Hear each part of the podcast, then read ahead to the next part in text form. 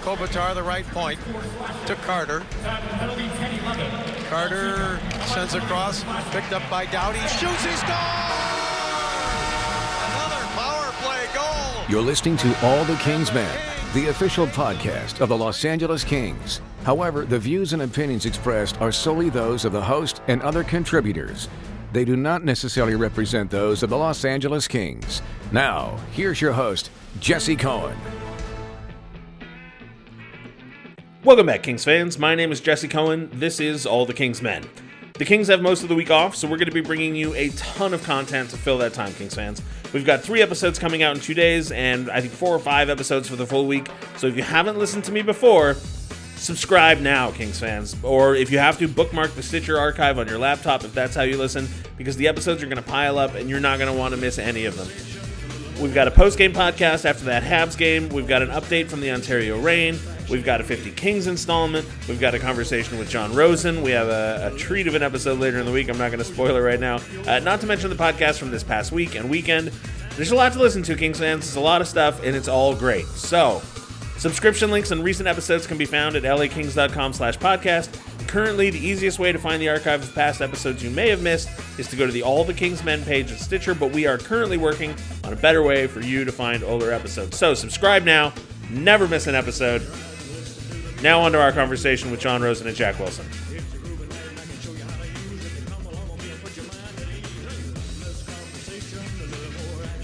Joining me now, LA Kings insider John Rosen. How are you doing today, John? Fantastic, Jesse. Thank you. I've made a decision.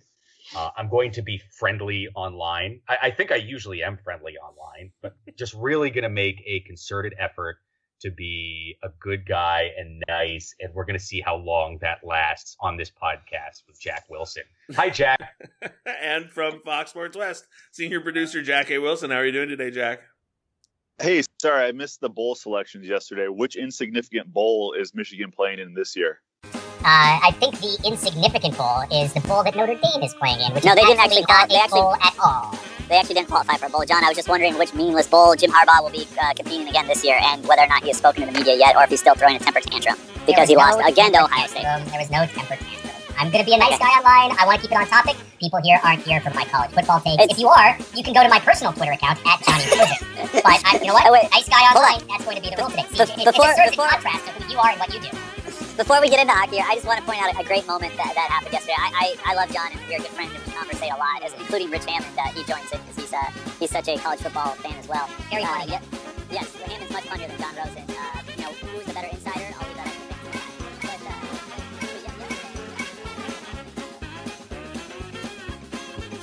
Okay. All right. Hold on. We're drawing the line there. We're moving on to hockey. Gentlemen, we're moving on to hockey.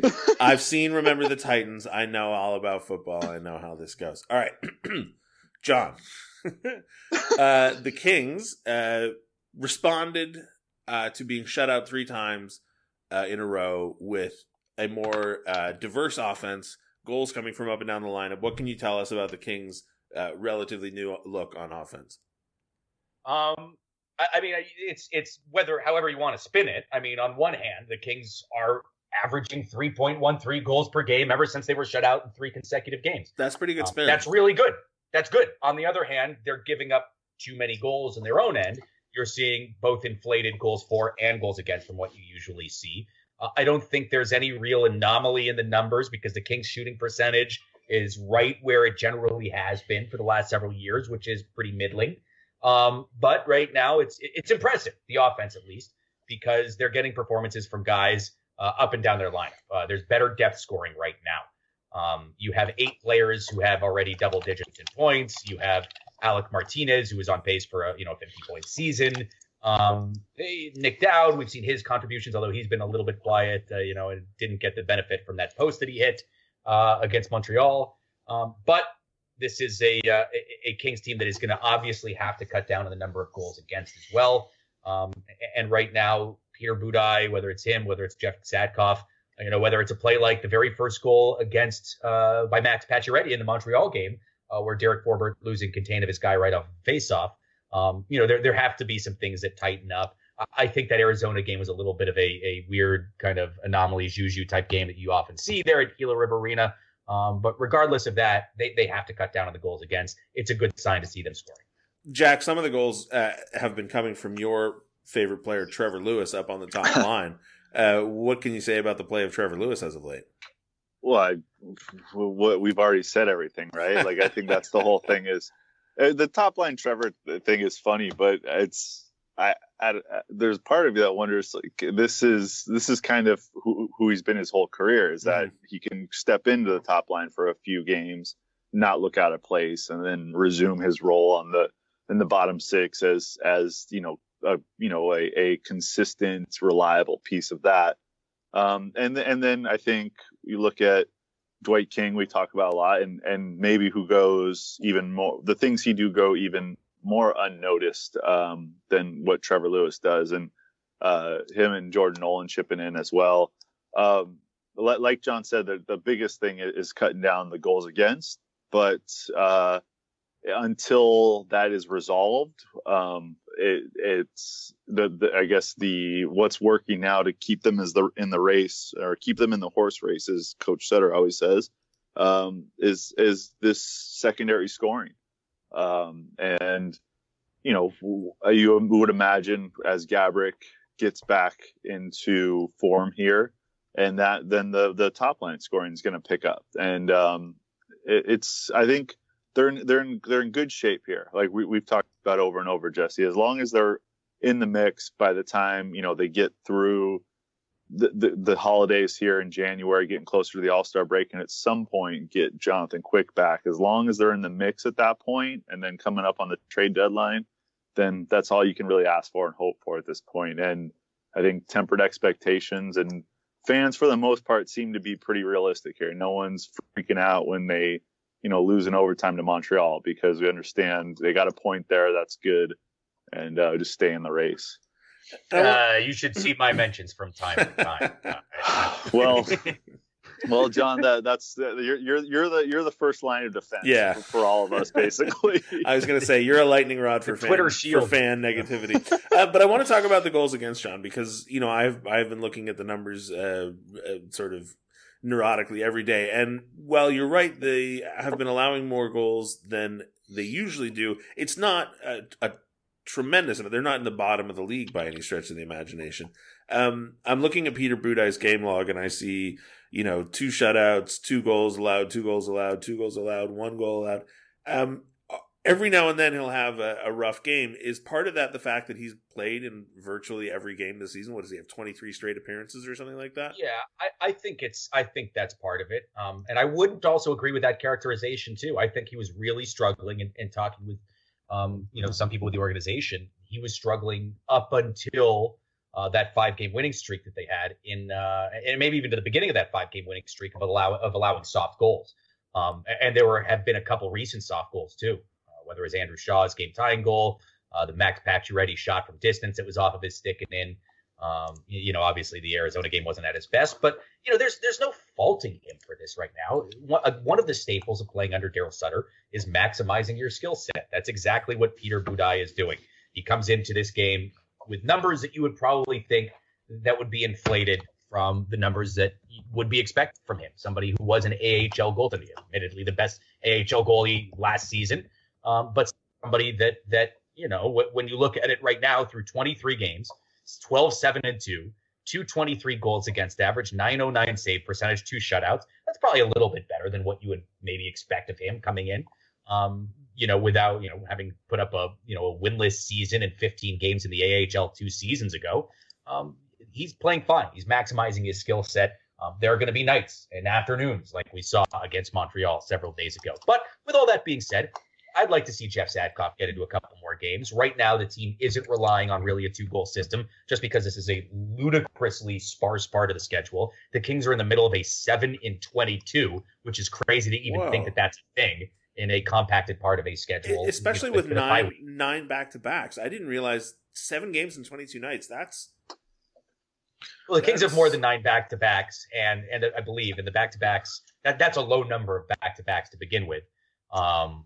But this is a very, very sparse, we looked at it. The Kings have had off days on November 21st, 24th, 27th, and December 2nd. you know, we're recording this here on December 5th, which is a golf tournament day for this Kings team. Wow. So there's no excuses right now at this point, at least, you know, for being overly taxed. And Daryl Sutter does a very good job of keeping this team fresh, working with the leadership core and the leadership committee to schedule these off days. So they'll be well rested going into this streak where they have 9 consecutive road games, including a 7-game trip that begins in Buffalo. Yeah, and to like John's talking about, they had going into this 7-22 stretch, they had quite a they had a very busy schedule leading into that. And then once you get to the 28th of December too, you know, they play the 28th, 29th, 31st, 3rd, 5th, 7th, 9th. So I mean, that's, you know, so as soon as we get past Christmas, it's going to pick back up here. Right. So like John said, there's no excuses right now, and this is where they should be either, you know, closing the gap on some teams, or hopefully putting some space between themselves and the bottom tier of the division and conference. And as Daryl Sutter said, you know, the schedule right now sets up for a one goalie system. That was how he explained it in Arizona when he was asked about it. You know, but what was the last part that you mentioned, Jack? Sorry, I'm having a. No, I was just saying that once we get past Christmas here, you know, you get to the 28th of December and. You know, that's when it gets busy again. So right now is the time where you need to be kind of making the most of this sparse schedule and picking up some wins and closing some ground on the top teams. And that was going to lead me into the next point too. You know, I've seen it written, and I've seen, you know, I saw some comments on my site too about this being a make or break part of the schedule coming up, these 9 straight road games. I don't really see it that way, unless the Kings win or lose 8 or 9 of the games. It's not going to be a make or break part of the season.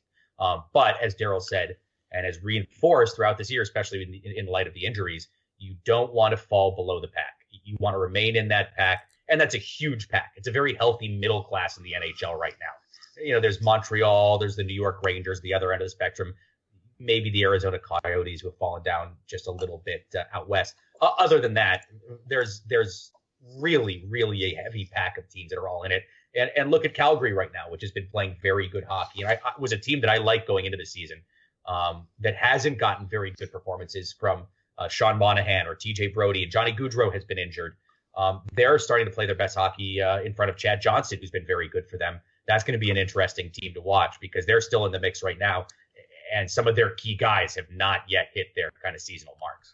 We've talked a lot about, you know, staying with the pack and staying in the horse race, and obviously that conversation stems out of all of the injuries that the Kings have had. When Gabrick went down, they said 8 weeks. I think a lot of people viewed that somewhat skeptically, but flash forward 8 weeks and we've got Gabrick back. We've got Kopitar back. Andreoff, I'm assuming, is right around the corner from rejoining the lineup. He's been cleared for a week and a half now. Yeah, okay, so that's going to happen. McNabb and Quick, any concept of when we should expect them back? McNabb is going to most likely be at the very end of December, very early part of January. He's skating again. He's able to take shots. He's handling pucks. He's not quite at the level where he can join his teammates in practice. Sure. This is all just post-practice solo work with, you know, with some of the coaches. But he's on his skates, and that, you know, there's always that process of returning from a major injury. You know, you're riding the bike, or you're working out. You get on the ice by yourself, then you join practice in a limited capacity, then you kind of join practice in rushes, and you can withstand battle drills. Then they most likely activate you, and then you're ready to go. So he's still got a little ways. Jonathan Quick is not close yet at this point to returning to the ice. You know, I should have a pretty comprehensive update of where he is and what's going to happen on the site within the next couple of weeks. I've been waiting to kind of post that story just when it gets to being that time when you might start seeing out in the distance the chance of him, you know, potentially returning. So still a little ways away from that. Working out very lightly. I know Helene Elliott with the LA Times recently had a story, some good quotes from Dean Lombardi, from Quick himself in there too. So he's still a ways away though. Well, John, I don't want to scoop your Quick story, but a little bit of a podcast teaser for those listeners. Later in the week, we are speaking to Jessica from Zodiac Hockey, and she will have an astrological reading for Jonathan Quick for us. And so we will know at the end of the week what Jonathan Quick's futures hold. So John might want to hold off on posting his article until you get some quotes from Jessica. What did they say? What does the zodiological review think of the chances of Jabril Peppers returning to Michigan? Oh, Jesus! I will be sure not to ask. or of Notre Dame having a football coach for next season. I think there's a good chance. I gave you guys 3 minutes at the top. John's breaking the rules right now. I just want to point that out. John's breaking the rules. Penalizing it for it. John, we talked about Andreoff being cleared to play. One of the side effects of that was that Teddy Purcell was waived and then assigned to Ontario. Only 2 points in 12 games, I think it was. What can you tell us about the front office's opinion of Teddy Purcell? I know that behind the scenes, and nothing that they ever admitted publicly, having spoken to several people and heard secondhand, it was disappointing. There's always a chance that he can be back. No one has claimed him. I know that the Kings have been in discussion with one other team, at least one other team, as potentially kicking the tires, seeing if something works out. But as Elliot Friedman tweeted yesterday, and we all understand, teams just can't fit him in. Literally half the teams in the league cannot take him. You have the there are 14 teams that just do not have the cap space, and then the 15th team, obviously the Kings. Then 14 teams that do not have the cap space to be able to bring in him with what his prorated cap hit is right now. So that's difficult. And those generally are the teams that would want to potentially add a piece to add to their offense in the hopes of a playoff push. But it's disappointing for Teddy Purcell. I mean, we all kind of had it in the back of our heads when that signing was reported on July 1st. Is this somebody that's going to be the right type of player, in the Kings system and under Daryl Sutter? And I think that basically any player, as long again as they play fast, maximize their skill sets and check, can play well under Daryl Sutter. But just didn't seem like the right type of fit. That being said, you have $1.6 million to spend. That's they're not going to be any 30 goal scorers that are looking for a 3-year deal at those rates. So, it's slim pickings for the types of players that they were looking at. He was a player with a medium ceiling. It's a low risk. It's a 1-year contract. It's disappointing that it happened, my goodness, 25 games into the season. He was somebody that did not get off to a great start because he had a lower body injury at the very end of training camp. He had to work his way back from that. But it comes down to, again, battle, compete, winning those battles, not turning the pucks over, being strong on the puck, and playing that north-south style of hockey with tight checking that you have to play as an LA King. And I don't think every single one of those boxes were hit. He'll have an opportunity to go back down to Ontario, continue to get his game in order. The team was not considering a conditioning assignment for him earlier, but this perhaps will be possible for him to get going again. There's a chance that he could get moved. There's a chance he stays in Ontario. There's a chance he comes back up and helps the Kings. So it's open-ended right now, but it's disappointing that it happened so quickly into his return in LA. How much of this is influenced by the play of Devin Setaguchi, or is this just exclusively a financial situation? Not enough spots.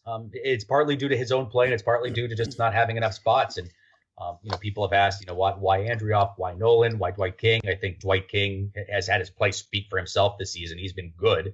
I'm not sure what people are paying attention to when they're complaining about him to me on Twitter. He's been, for the most part, other than maybe a 5 or 6 game lull. Well, John hold on. What do you expect people to use Twitter for if not complaining to you? What I expect them to use Twitter for is following really funny Twitter accounts like Wint, Down Goes Brown, comedians like Kumail Nanjiani. That's what my personal account is for Michigan football information. Jesus Christ. To follow Pizzagate, all those types of things. There's an edit point. Yeah. No! Let's just point out real quick. He's mentioned Michigan way too many times with that for me not to point out that Michigan's not even playing although there are no New Year's Day bowls. You understand what I'm saying here. Michigan's not even playing in a New Year's Day bowl. All right. So we're good now. We're square now. Back to Dwight King being tied for third in goals on the Kings. 80,000 fans. They're playing Florida State. All right. Anyway, what was I saying? You were saying Dwight King is tied for third in goals on the team. Oh, but what was that in part by? Was I saying something really nice about Jake Lutton? I probably you start talking about Jabril Peppers. Can we move on from John? Thanks. All right. It was unfortunate for things just not to work out with Teddy Purcell, just because that would have been. I think I don't know. I had a affinity for him just from the time that he spent here with the Kings, right before this golden era of Kings hockey. And you kind of watched him develop and play a few games here and there. And I remember him playing with Kopitar early on in their careers, and they were fun. They were fun to watch together, and you know, it's a bummer it didn't work out. And I think it'll be interesting to watch, like John said, as all these guys get healthy.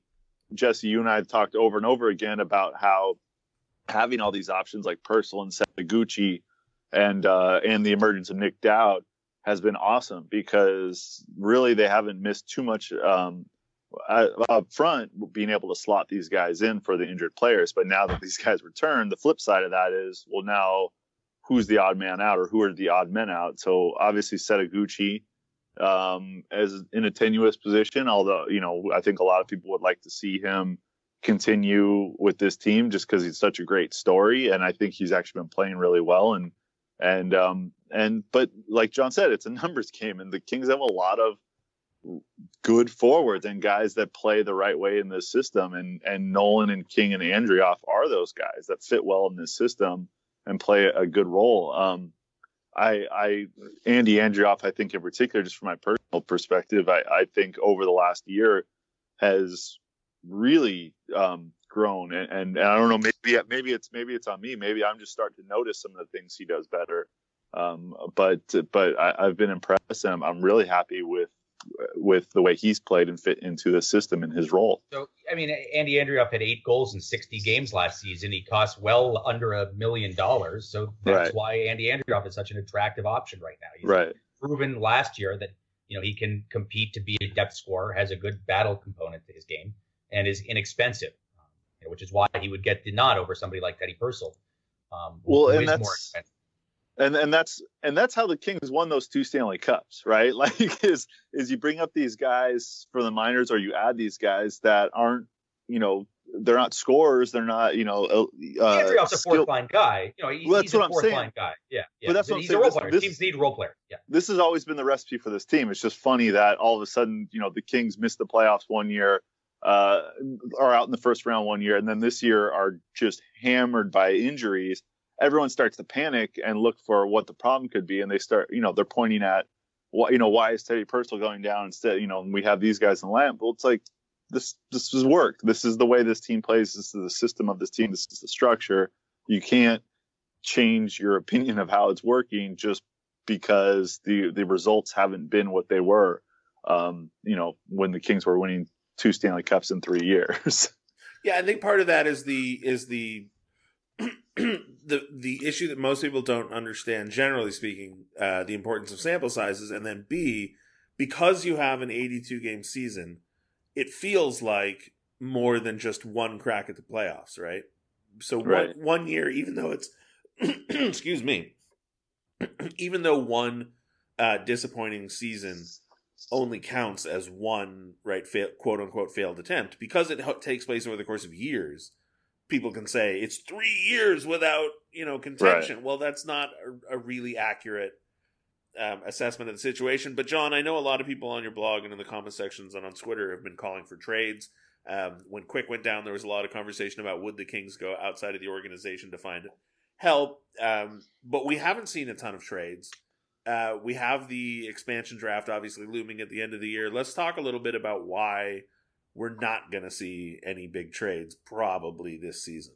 Yeah, and wanted to say a big thank you to those who answered the question on the blog this morning. Asked if there was anyone who had any questions for this podcast, and this one comes from Yusei. I want to make sure I'm pronouncing this right. I believe it's Yusei. It's USC. Wait, hold on. He's from Scandinavia. John, I have a question. So basically, so what you're saying here is that because the team had a day off, you decided to take the day off as well and have the fans do your work? Yeah. All right.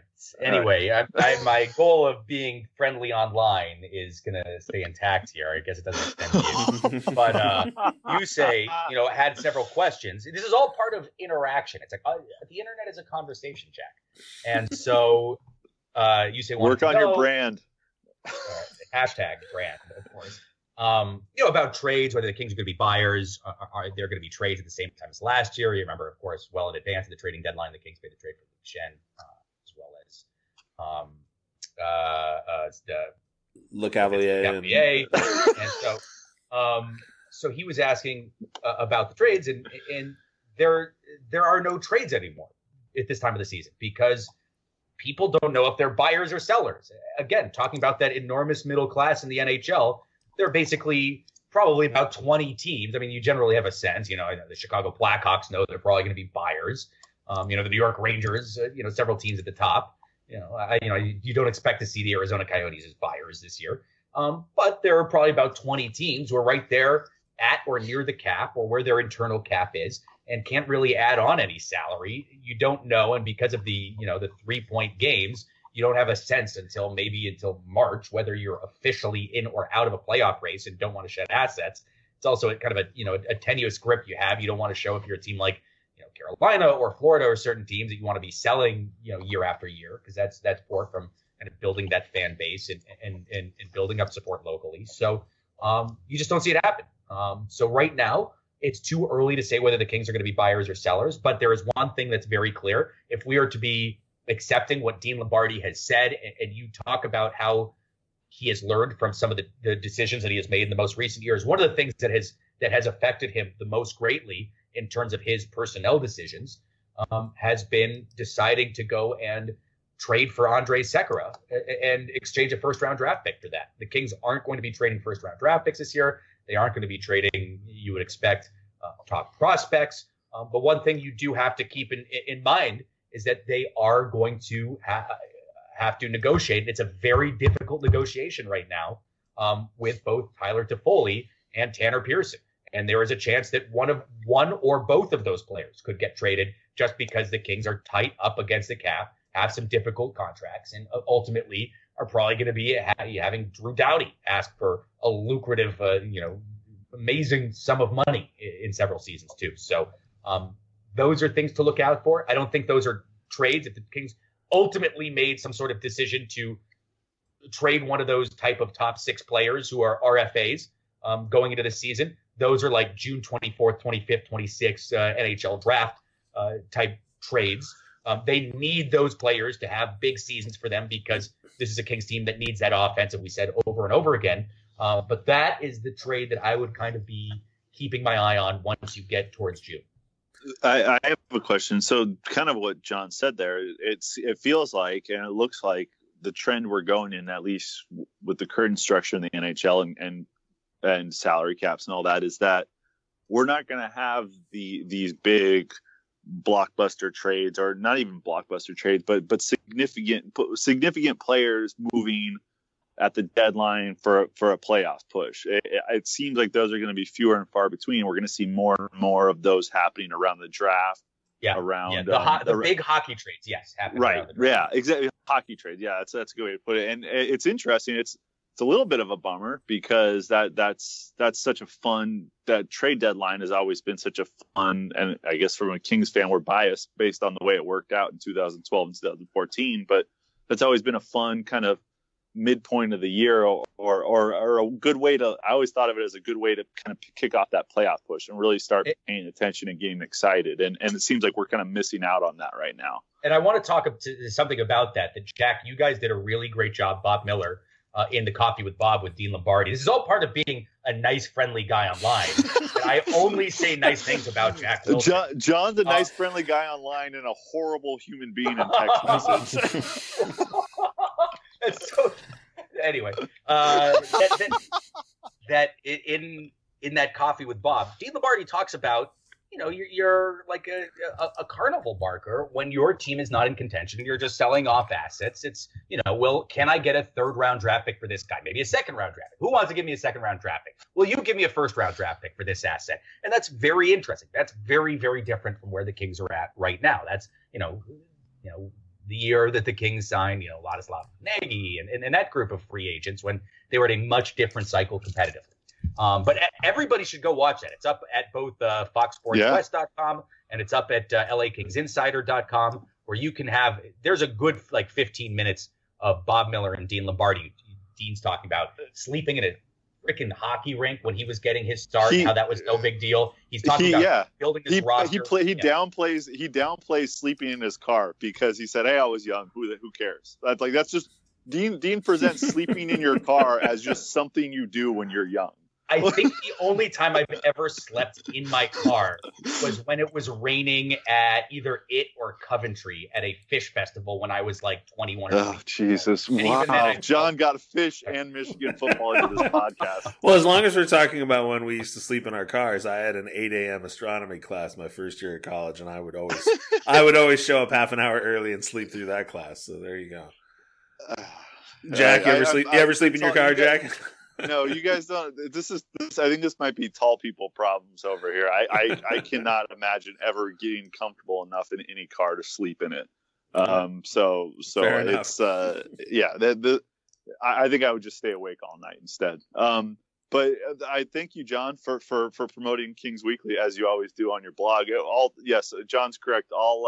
All three parts of Dean Lombardi's Coffee with Bob and Trevor Lewis's Coffee with Bob are up on the Fox Sports West YouTube channel. They're at LAKingsInsider.com, and they're at foxsportswest.com. So go check out both of those, and two parts of Dean and two parts of Trevor.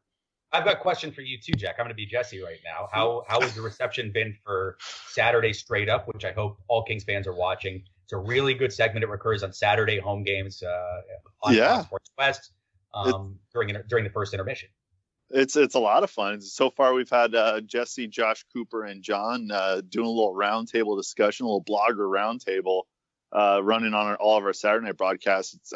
People seem to really enjoy it, and to me it's a great extension of what you guys have done with the podcast and bringing that to some new fans who maybe aren't avid listeners of the podcast, but get you kind of in little bite-sized morsels during the intermissions, little 3-minute chunks of John and Jesse and Josh. It's pretty awesome. And you guys have, other than John's horrible takes on pies in the Thanksgiving episode, you guys have been really dead on with some of your Don't forget his terrible opinion about Halloween candy in the Halloween episode. Well, John's just has horrible taste in everything. Not having to do with hockey, I don't really depend on John for any opinions. Jack, what can we expect? I'm above this. I'm glad you are. Who dies mask? I'm Ned Flanders. Jesse, I'll screen grab the text messages I get after this and send them to you, just so you get the full story. Jack, what can we expect from this week's Kings Weekly? Actually, today was, as John referenced, was the Kings golf tournament. So our Alex Curry, our host, is out there getting full sights and sounds of everything going on. Obviously. Supporting CHLA as this always does. It's a good time, great cause, and we get to see which players have the best golf game and which players have the best golf style. So it's always fun. So we'll have a couple pieces coming out of that for this week's show, and then in addition to that, we I think I mentioned last week what we got just coming around the corner here, not this week's show, but coming soon. The Chris and Daryl Sutter feature. We went to Chris Sutter's work there at Old Venice in Manhattan Beach, so we're working on that, putting that together. And then, of course, there's a black and white this week coming from the LA Kings Productions, Marian Gabry's return from injury, and that'll be in Kings Weekly this week as well. So lots of good stuff. As always, Royal Reflections coming out every game day. If you missed the one from last Thursday, I believe it was, Jim Fox telling the story of the scene in the locker room following the 1993 Campbell Conference Game 7 win. That is one of my favorites so far this season. That's up on the Fox Sports West YouTube channel from last Thursday. John, any other questions posed by listeners, or can we wrap this up with a brief mention of Michigan football again? We're done with that. I've made my point. All right. And I won that conversation. All right. Leading Jack in the fourth best team in the Big 11. Ten. I shouldn't have even said it. John, in the Big Ten. Any questions left? Yeah, Notre Dame was about the fourth best team among D1 independents too. By the way, the expansion process. Hey, Navy's going to a real bowl game, man. They're tough schedule this year. You guys admirably pulled away from UMass late. Otherwise, that could have disrupted all of the. You guys. Oh yeah, I forgot you didn't go to Notre Dame. I did not, John. I did not go to Notre Dame. Anyway, the expansion, NHL expansion. I was asked by Process, who spells process with a zero instead of an O. I'm sorry, Carlos. I'm having a little bit of fun here. wanted to know about expansion in any other cities that are potential expansion targets. I think the league is very intrigued by the Seattle market. There is no Seattle building right now. Once shovels hit the ground, and the likelihood of that happening has been sped up because of the memorandum of understanding being torn up, which more or less states that now the investors in Seattle do not have to wait for an NBA team to relocate before they start the process of finding an NHL team. That there's a little bit of movement there, but again, don't expect shovels to hit the ground anytime soon. But speaking with somebody within the Kings, there was even the thought that once that Canadian dollar does solidify, that Quebec City, which already has that arena right there, is going to be a target for an expansion team, perhaps that assuming that no teams need to be relocated. But one person said was they're not putting any more teams in the Eastern Conference. They're looking for that balance. They need a team out west. And what you would see, hypothetically, if Quebec City were to get a team, is what you saw from the early days of the relocated Winnipeg Jets or the early days of the Tampa Bay Lightning, where they would play away from their geographical footprint, and you could see a Quebec team in the Central Division. But again, that's still several years away from happening. And, let's just root for that Canadian dollar to rally, because that's good for the sport. That helps the salary cap grow. That helps the valuation of Canadian franchises grow. Makes it easier for the Canadian teams to pay their players. But just something that is so far down the line that consider, because Detroit can't move back into the West. I don't know whether there's a clause in Columbus where that they could be persuaded to move back to the West. But what would most likely happen would be, in the event of a Quebec City team, is that Quebec City would go to the Denver. So before or after the next work stoppage? Yeah, exactly. That's around the same time. Well, right. Perfect. Well, I want to balance that with the story that came out this morning that about ticket brokers saying that they can't move Canucks tickets for anything, basically. Wow. So they're it's. I think we kind of forget. First, I didn't read that story. Was there just an explosion of the bubble? That a little bit, yeah. It was on The Score this morning. It's just a short thing. They talked to a couple of ticket brokers, and they're having a hard time moving Canucks tickets as this season. So I want to for newer fans and newer listeners, I want to dwell on that notion for a second there, Jack. In the early part of this decade, in 2010, 2011. And maybe a few years before that as well. If the Vancouver Canucks came to Staples Center or the Honda Center, right, there would be so many Canucks fans there. It was mind-boggling, and the story we kept hearing over and over and over again was that it would be cheaper for Vancouver fans to buy airfare to get airfare from Vancouver, a hotel in Los Angeles for 3 or 4 days, and tickets to 2 games. It would be cheaper to do all that than it would be to buy tickets to a game in Vancouver.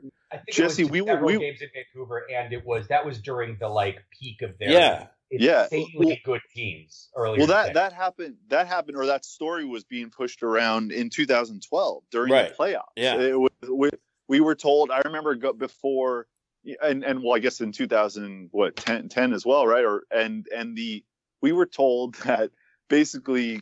When we went to those Kings home games at Staples Center, and thankfully it was quickly proven wrong in that first home game in 2010, the Kings fans were going to be outnumbered by the Canucks fans for that exact reason. So it's always a little ridiculous how those stories kind of spin out. But yeah, as John said, I think and the other part to remember here is we can talk about hockey markets and good markets and fan bases and all that.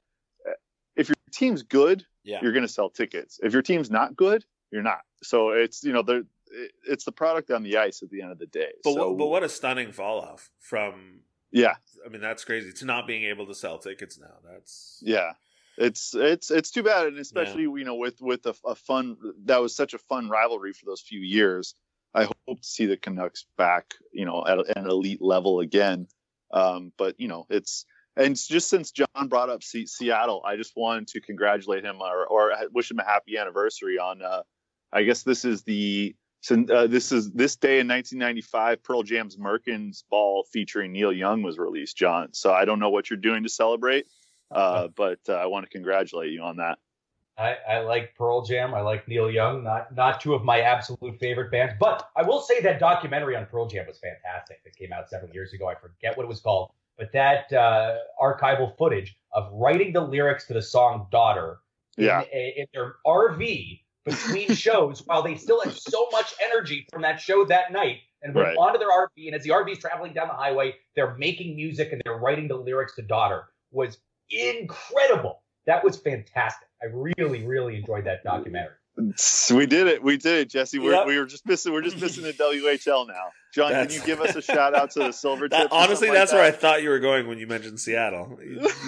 I was like, oh, what am I going to have to defend right now? Or how am I going to make fun? The Silver Tips are a top five team in the CHL, all three Canadian Hockey League teams, and their goaltender Carter Hart is competing for to make the Canadian World Junior team. He's a second-round draft pick of Philadelphia and might be is among the two or three biggest goaltending prospects in all of junior hockey. Well, we're not going to do any better than that. Somewhere, Pumpernickel just shouted bingo. He just won Rosen Insider bingo. So. I want to thank you guys for joining me today, as always.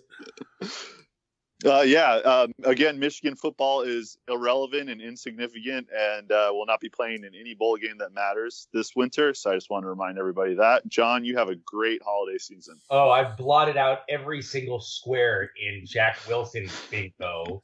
Blah, blah, blah, blah. But I also want to thank you for allowing me this space here, Jesse, to be friendly and nice online, make friends, and express just how I think Jack Wilson has such a great social media presence. You know what, John? It's easy for you to take the high road when you have the fourth best team in the Big Ten. You have a lot. I'll talk to you guys later. So for John Rosen and Jack A. Wilson, my name is Jesse Cohen, Kings fans. Thanks for listening. We'll talk to you soon. Harbaugh.